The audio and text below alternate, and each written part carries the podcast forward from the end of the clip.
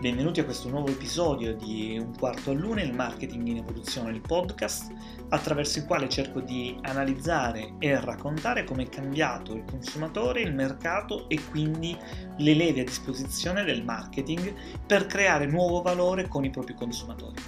Per farlo mi avvalgo della preziosa collaborazione di amministratori delegati, marketing director e persone che lavorano nel mondo del marketing e della comunicazione con i quali entro in conversazione proprio per analizzare a due voci, raccontare e usare soprattutto le loro esperienze per eh, meglio capire come possiamo agire in questo nuovo mondo.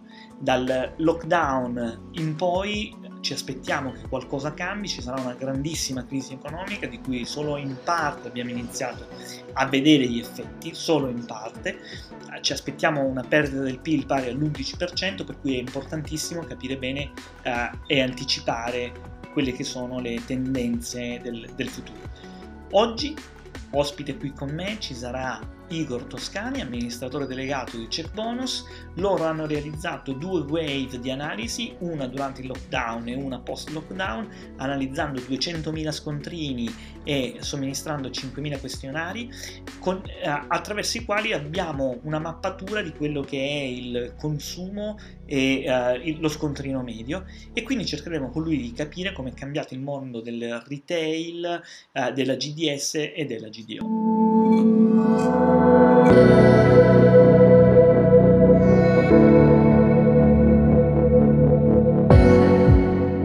a tutti, benvenuti a questo nuovo episodio di Marketing in Evoluzione, un quarto a luna. Oggi ospita con me Igor Toscani, al quale lascio subito la parola. Ciao Igor, benvenuto. Ciao Luca, grazie mille per l'invito, buongiorno a tutti. Igor, raccontaci in questo momento chi sei. Sei il CEO di, di, di, una importante azienda, raccontaci brevemente chi sei tu e che cosa fai lì. Eh, io sono l'amministratore delegato di Check Bonus, che è una startup digitale che si occupa della realizzazione di attività drive to store, engagement e scoperta brand per i canali GDO, GDS. Ecco, tu, tu, sei qui ospite proprio perché eh, con Check Bonus hai sotto mano gli scontrini degli italiani, non, non, diciamolo in giro troppo, ma in realtà hai gli scontrini degli italiani sotto mano e questo ti ha, ti ha consentito, ti consente quotidianamente, ma soprattutto in questo momento di Covid, pre-Covid post-Covid, di avere un osservatorio molto importante. E so che avete rilasciato delle wave di ricerca proprio eh, realizzate ad hoc. Come è cambiato il consumatore da prima il lockdown a dopo il lockdown? È una delle domande più ricorrenti che ci stiamo facendo perché sono de- degli indicatori importantissimi per i CEO o per gli, eh, i direttori marketing, capire come sta evolvendo la, lo scontrino, come sta evolvendo la spesa, quali sono le, le direzioni verso le quali il consumatore sta andando a, ad acquistare e quali sono i prodotti che, che preferisce e come eh, cambia anche lo scontrino nel corso del mese. Qualche giorno fa, eh, nel corso delle mie ricerche personali, ho, ho riscontrato che eh, nei supermercati, mano a mano che passa il tempo, lo scontrino medio diventa sempre più piccolo, quindi dal primo del mese a tendere verso il 30 del mese, lo scontrino medio diventa sempre più, più piccolo, più, eh, la gente spende meno e si va a comprare sempre più prodotti di prima necessità tralasciando un po', e questo è un segnale evidente della crisi che sta arrivando, che è arrivata e che piano piano sta erodendo anche i risparmi che avevamo nelle, nelle casse. Ma a parte discorsi economici, Igor, raccontaci invece delle tue wave, la prima in modo particolare, quindi durante il periodo del lockdown, cosa è successo ai trend di consumo? Allora, eh, ci sono stati fortissimi cambiamenti. Direi che c'è stata una vera e propria mh, involuzione di quello che è il processo e il comportamento d'acquisto del consumatore all'interno del negozio, nel senso che è cambiato l'approccio. Eh, ormai il punto vendita era, è diventato un po' un posto dove non solo si va per comprare, quindi per soddisfare un'esigenza primaria, ma proprio per vivere un'esperienza. Quindi il posto dove eh, passi del tempo, dove ti diverti, dove soddisfi qualcosa che va al di là di una esigenza di prodotto, diventa quasi un, eh, un bisogno personale di gratificarsi. Questo è venuto a cambiare in maniera drastica. E, e siccome questo cambiamento è arrivato attraverso una, una cosa esogena, una cosa totalmente inaspettata, non è un trend che si è evoluto, che è cambiato man mano, c'è stata una, eh, una cosa distruttiva che ha portato a questo cambio drastico, e il tutto si è riversato proprio in una nuova visione del punto vendita eh, un po' regressa, si è tornati indietro, cioè si va a comprare unicamente per soddisfare bisogni primari, eh, eh, passami il termine, che se non è del tutto corretto, quasi controvoglia, questo ovviamente soprattutto nel periodo del lockdown. È cambiato il, l'approccio da un eh, momento di piacere ad un, eh, ad un dovere. Eh, in, all'interno di questo poi sono cambiati molto trend, in particolare è cambiato come si compra e dove si compra. Come si compra la eh, cosa che abbiamo visto da questo osservatorio che abbiamo realizzato, abbiamo fatto questa attività eh, intervistando su diversi periodi temporali proprio per cercare di vedere come il cambiamento della percezione al problema Covid influenzasse il comportamento d'acquisto, quindi su, 5.000, su blocchi di 5.000 utenti alla volta, e si è visto che eh, innanzitutto è cambiato il tipo di acquirente. Eh, perché? Perché molte molti utenti, molti acquirenti nel periodo Covid, in primo luogo facevano la spesa per altri nuclei familiari. Quindi è cambiato il panel d'acquisto. Quasi il 40% degli utenti affermavano di fare la spesa non solo per la loro famiglia, ma anche per la famiglia di parenti più anziani, di vicini che avevano difficoltà. Quindi mh, è cambiato chi faceva la spesa. Dopodiché è cambiato anche eh, come la facevano. All'interno di questa analisi abbiamo visto tendenzialmente che eh, ben il 70% degli intervistati andavano ad affermare che cercavano di ridurre quanto più possibile il tempo speso all'interno del negozio. Quindi siamo passati assolutamente da un eh, piacere nel fare la spesa a eh, cercare di minimizzare la permanenza all'interno dello stesso per via ovviamente della paura dei contagi. Questo ha chiaramente dei riflessi anche sull'acquisto. Il primo grosso eh, punto chiave che abbiamo notato è l'organizzazione. Se prima tendenzialmente il 49-50% degli utenti dichiarava di fare la lista della spesa per andare nel punto vendita, siamo passati a un 89-90%. Quindi la gente andava e tuttora va a fare la spesa con la lista. Questo per essere organizzati per ridurre il tempo di permanenza e per non dimenticare niente. Quindi prima, eh, il primo grosso impatto è sono più organizzato, passo meno tempo all'interno del punto vendita e quindi per i brand diventa più difficile eh, interagire, più difficile usare la leva dell'impulso perché sono concentrato su ciò che sto facendo e quindi sono eh, orientato a un obiettivo. C'è, c'è, da modo... c'è, da dire una cosa, Igor, scusami, che eh, durante il periodo del lockdown abbiamo assistito anche a un ritorno alla sobrietà nei supermercati, no? Sono spariti tutti gli extra cartelli, c'erano ancora gli sconti, c'erano ancora le grandi offerte, ma era sparito tutto quello che è la sovracomunicazione sul punto vendita. Si è tornati a, a un elemento di sobrietà.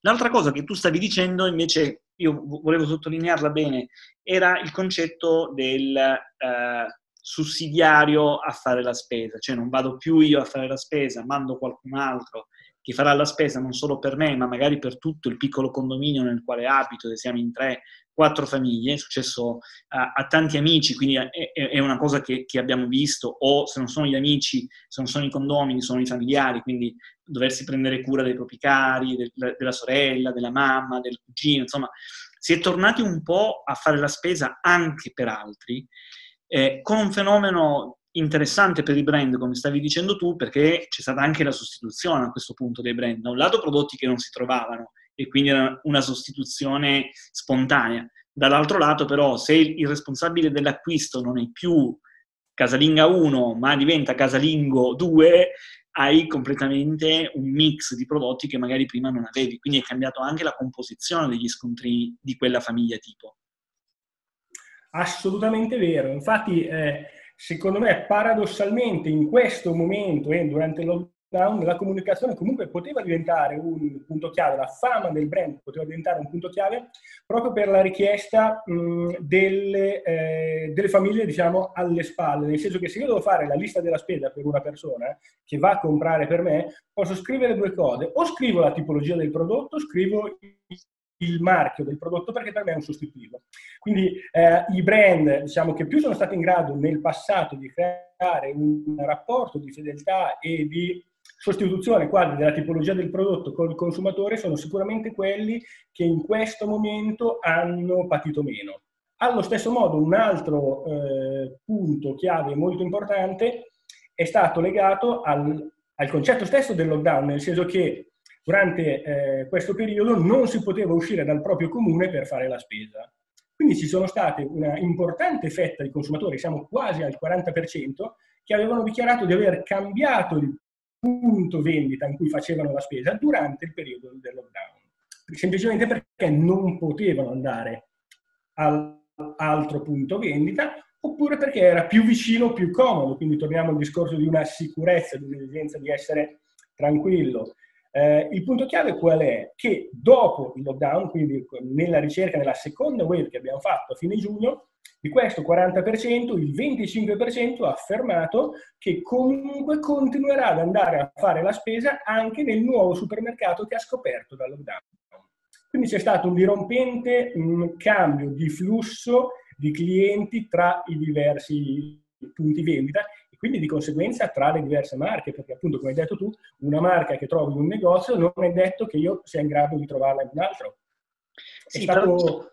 paradossalmente, se da un lato la experience all'interno del punto vendita è cambiata perché volevi meno, meno esperienza, perché volevi essere più veloce, più, eh, però comunque l'experience intesa come sì, eh, cortesia, sicurezza, gentilezza del personale, velocità nel, fare, nel trovare eh, gli elementi che, che ti servivano hanno comunque condizionato poi nel futuro effettivamente le scelte dei consumatori, la preferenza dei consumatori rispetto magari al negozio di quartiere, al supermercato sotto casa, eccetera, eccetera. È un dato molto importante che ci insegna che coltivare bene e seminare bene sempre aiuta poi a raccogliere dei frutti buoni. No? Cioè, io Assolutamente d'accordo la differenza è, è, netta dal punto di vista del consumatore. Anche se faccio un'aggiunta, secondo me interessante, perché nei momenti di difficoltà gli italiani danno sempre il meglio. Eh, da quanto abbiamo visto, il 34% dei consumatori ha affermato di aver aumentato eh, gli acquisti nei negozi di quartiere durante il lockdown e di stare proseguendo su questo trend per due motivi. Il primo, torniamo appunto al discorso della comodità, della vicinanza, esco poco, sto vicino, poco tempo, torno a casa. Il secondo punto chiave, che secondo me eh, è un orgoglio nazionale, la solidarietà, cioè è nata nel, nel consumatore la voglia di comprare italiano, la voglia di aiutare l'italiano. E purtroppo nel post-Covid i dati che voi avete in questo momento a disposizione che, che tipologia di consumatore disegnano? Qual è il consumatore, il, i trend mm, più interessanti che avete notato sul nuovo consumatore, a parte l'attenzione allo scontrino e, e al portafogli? Allora, qui ci sono eh, diverse direttive che abbiamo provato a studiare e che meriterebbero tutto una, un dettaglio. Una cosa su cui mi aggancio prima per rispondere a una domanda che hai un po' introdotto è il concetto dell'acquisto online, perché si era parlato no, nel momento del Covid dello scoppio enorme eh, dei dati di acquisto, dell'utilizzo della spesa, il famoso shopping online. Io un pochino li contesto, nel senso che ho letto delle, dei numeri totalmente vertiginosi che secondo me non corrispondono alla realtà per un paio di motivi. Il primo punto è eh, il fatto che si è parlato di questo aumento appunto esponenziale degli utilizzatori dell'online, in realtà secondo me eh, fa un po' il paio con quanto abbiamo detto prima, la spesa veniva fatta da altre persone. Quindi banalmente eh, io uso la tessera, la registrazione dell'indirizzo e il nome di mia madre per mandargli la spesa a casa perché non volevo uscisse, quindi ho fatto io l'acquisto online per eh, sopperire a una sua esigenza. Quindi tendenzialmente secondo me dietro a quello scoppio di utenti, di nuovi acquirenti online, in realtà ci sono tantissimi utenti duplicati, quindi che hanno fatto la spesa per n persone che non erano in grado. Stessa cosa, la scelta è stata un po' risposta. Se sono abituato a comprare online dal mio supermercato, di richieste, le date di consegna erano totalmente eh, incompatibili con l'esigenza, quindi passo al secondo, passo al terzo, eh, li passo tutti finché non trovo il primo che può consegnare. È chiaro quindi che in questo contesto, se andiamo a guardare quelli che sono i nuovi utenti per catena, sembra ci sia uno scoppio clamoroso. Secondo me non, non è vero, c'è una fortissima sovrapposizione. Dall'attività, dall'analisi che abbiamo fatto agli intervistati, quello che si vede è un aumento, quindi tendenzialmente pre-Covid circa il 47% dei nostri utenti affermava di non avere mai fatto un acquisto, la spesa online. Durante il lockdown questo 47 era passato a un 36, quindi c'è effettivamente un più 11%, che è importante, ma non è così drastico come l'hanno lanciato. Al contempo, che cosa è successo? Chi già comprava online quindi quel 16% di clienti che pre-Covid dicevano di essere mh, fedeli dell'acquisto eh, internet, durante il periodo del lockdown era diventato un 30%.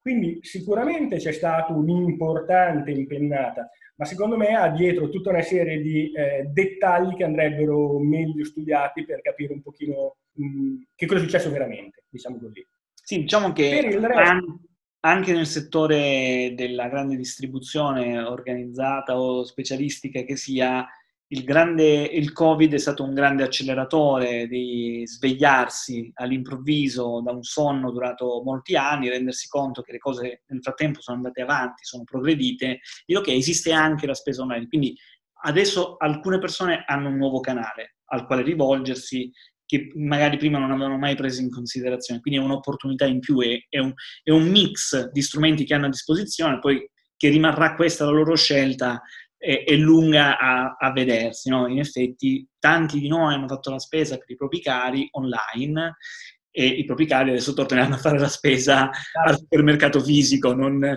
anche perché è giusto che sia così, poi alla fine, è, per fortuna il Covid lascia degli strascici e, e altri invece di, cercheremo tutti quanti insieme di, di, andare in un'altra direzione.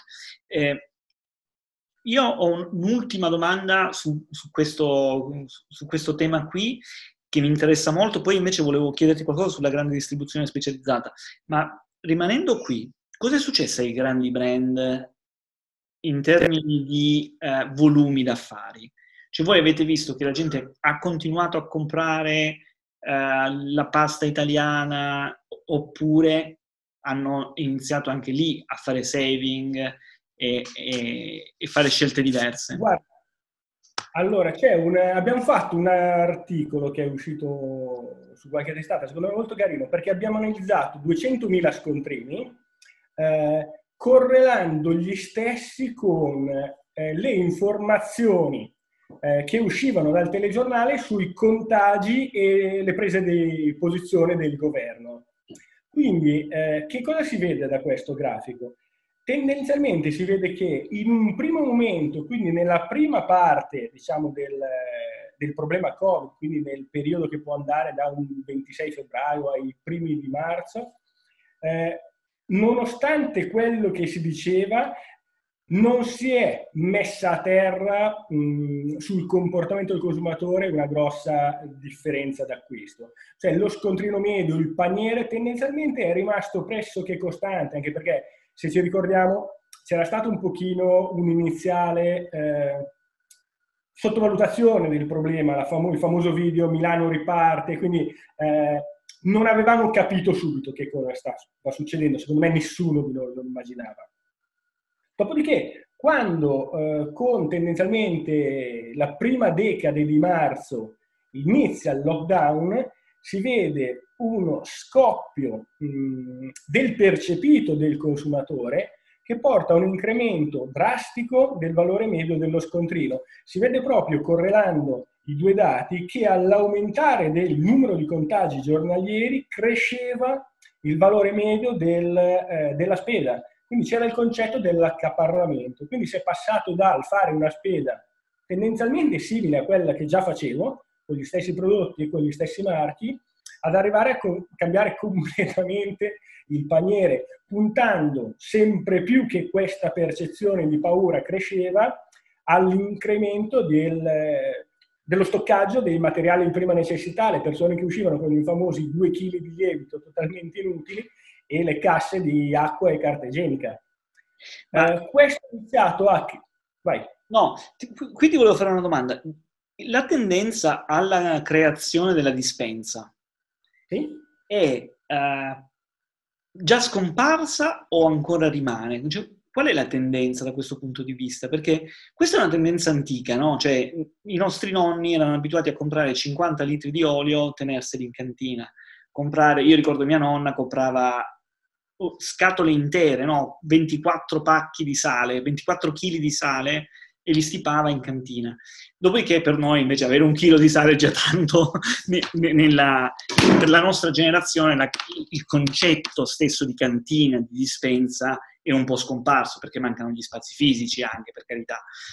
Il lockdown invece ha ricostruito per molti la dispensa, quindi abbiamo visto questa grande corsa ad accaparrarsi beni di cui eh, si, si, temeva magari che venivano finiti, però forse ha insegnato qualcosa, ha insegnato che avere due chili di sale in dispensa non è un problema, conservare cinque bottiglie di olio anziché solamente una non è un problema, Ecco, da questo punto di vista, come sta cambiando questo tipo di abitudine? Si è tornati al pre-Covid oppure è, una tendenza che rimane?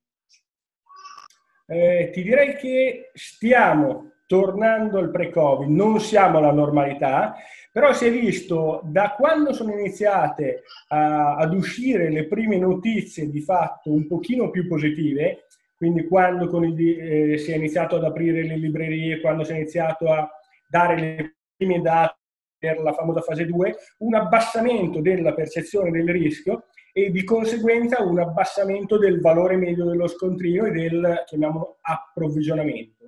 Non siamo ancora arrivati alla, alla normalità, tendenzialmente siamo a livelli decisamente superiori, però eh, siamo in una fase decisamente calante. Guarda, stavo onestamente cercando eh, in tempo reale i dati per darti un'informazione ancora più precisa,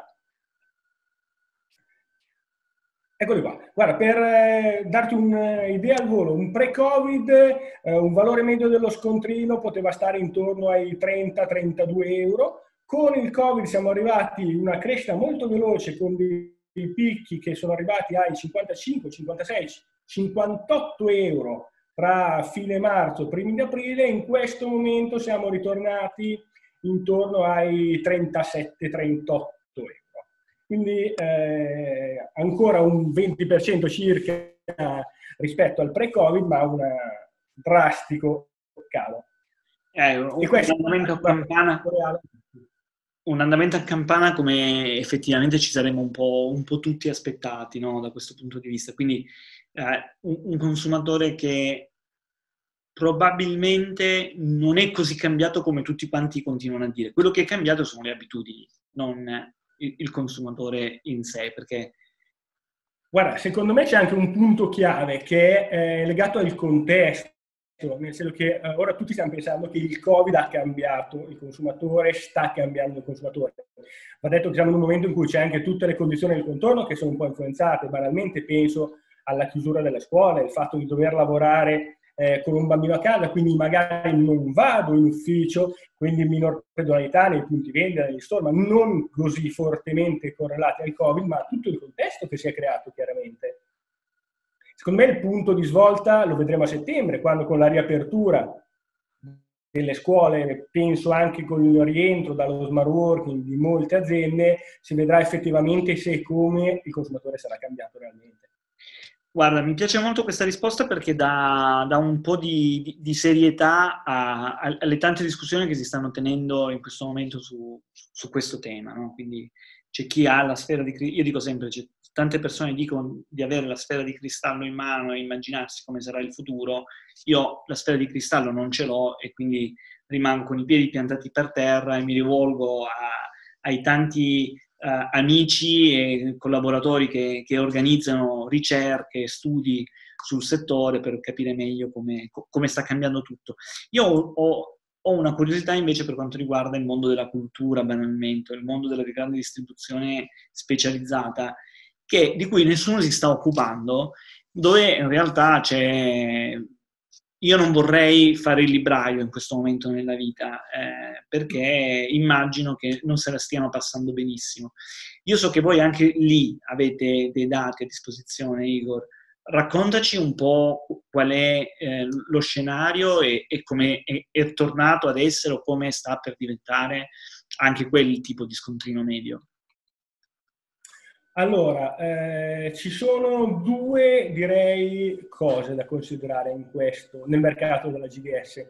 Il primo è la pedonalità. Eh, c'è una forte riduzione della pedonalità rispetto al pre-Covid. Ovviamente va considerata anche la stagionalità in tutto ciò, però andando a normalizzarla, quello che, vediamo, quello che noi abbiamo visto, perché di fatto noi viviamo di pedonalità e sviluppo nel mondo della GDS, c'è tendenzialmente un eh, tasso di ingresso del meno 60% rispetto ai mesi precedenti. Però, ripeto, secondo me questo è la conseguenza del Covid e di tutto ciò che, che sta intorno. Banalmente, io lavoro a Milano, sono in smart working da tre mesi, è chiaro che non vado a Milano, quindi non entro nei negozi per il semplice fatto che non sono là. Eh, il punto chiave sarà a settembre. A fronte di questo va fatta un'altra considerazione. Le vendite invece stanno tenendo meglio. Quindi se c'è un meno 60 rispetto agli ingressi, e sto facendo proprio il milione del pollo per dare un po' un'idea di che cosa sta succedendo, quindi le categorie più disparate, per quanto riguarda gli acquisti siamo tendenzialmente su un eh, meno 40. Che cosa vuol dire? Vuol dire che c'è comunque un incremento, anche sensibile, del tasso di conversione. Quindi ci sono molte meno persone, però è evidente che chi entra, entra perché è più motivato, quindi il tasso di conversione in acquisto è molto migliore rispetto a prima. Dunque questo sta un pochino aiutando. Sicuramente, come hai detto tu, non vorrei essere un libraio in questo momento, visto il periodo, però la crescita rispetto al mese di maggio è già abbastanza sensibile.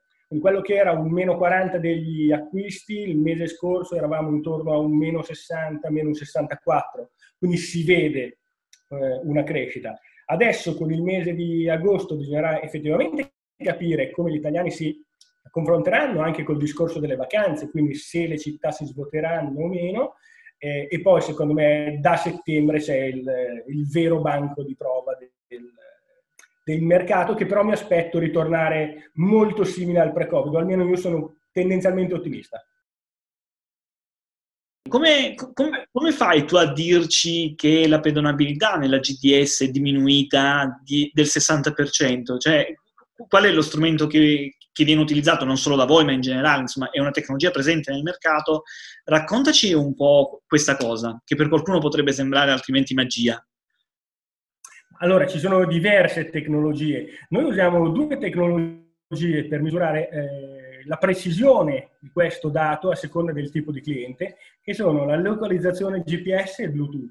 La localizzazione GPS ti permette di tracciare tendenzialmente dove va un utente, o meglio, dove va il telefonino dell'utente che ha al suo interno un determinato codice, e quindi incrociando queste informazioni con eh, le coordinate GPS dei negozi, tu riesci a capire quella persona dove è stata e quando.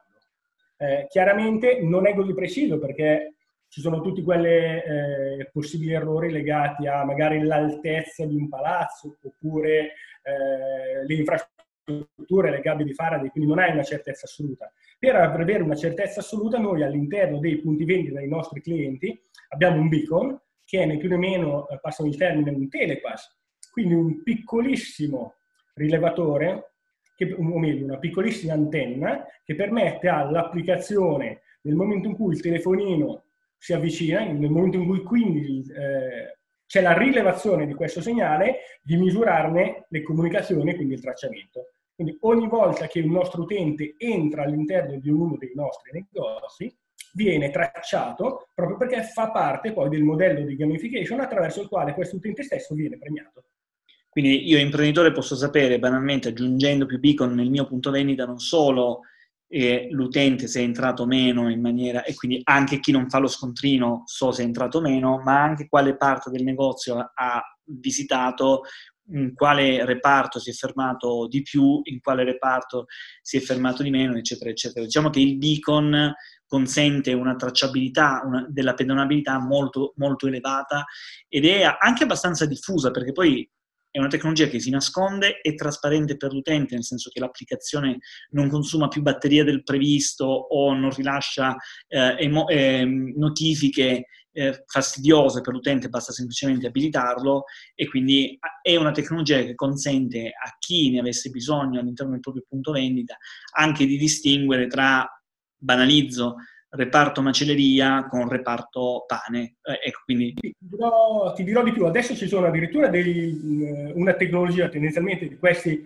vengono chiamati eh, sensori evoluti, che permettono di tracciare eh, il comportamento di qualsiasi utente abbia con sé un telefonino con un qualsiasi tipo di eh, sistema radiofrequenza acceso, il che vuol dire GPS, Bluetooth, Wi-Fi, eh, viene seguito il comportamento dello stesso all'interno dei punti vendita, quindi come hai detto, le aree calde, le aree fredde del negozio e incrociando con i dati di seconda e terza parte addirittura il comportamento eh, diciamo orizzontale, quindi gli interessi di queste persone, creando gruppi di persone sia fisici che online perché magari appunto vai a incrociare questa enorme mole di dati ottenendo delle informazioni di cluster sempre più precise e direi impressionanti. Eh, guarda, è, è tutto uh, pane per chi vuole lavorare su data driven marketing.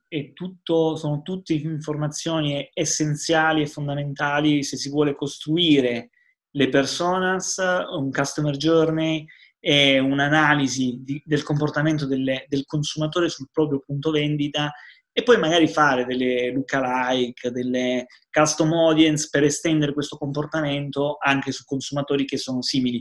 Quindi benvengano le tecnologie. Ripeto, non è solamente CheckBonus che ha questo tipo di tecnologie, per cui non stiamo parlando di voi, ma in generale il mercato in questo momento si è, si è molto evoluto. Ci sono tante piattaforme che mettono a disposizione questo tipo di dati, quindi eh, per, per chi si occupa di marketing, ma soprattutto per i CEO che vogliono tenere sotto controllo eh, quanto è eh, interessante per il consumatore un metro quadrato, il metro quadrato all'interno del proprio punto vendita, ecco, queste sono tutte tecnologie che sono a nostro supporto.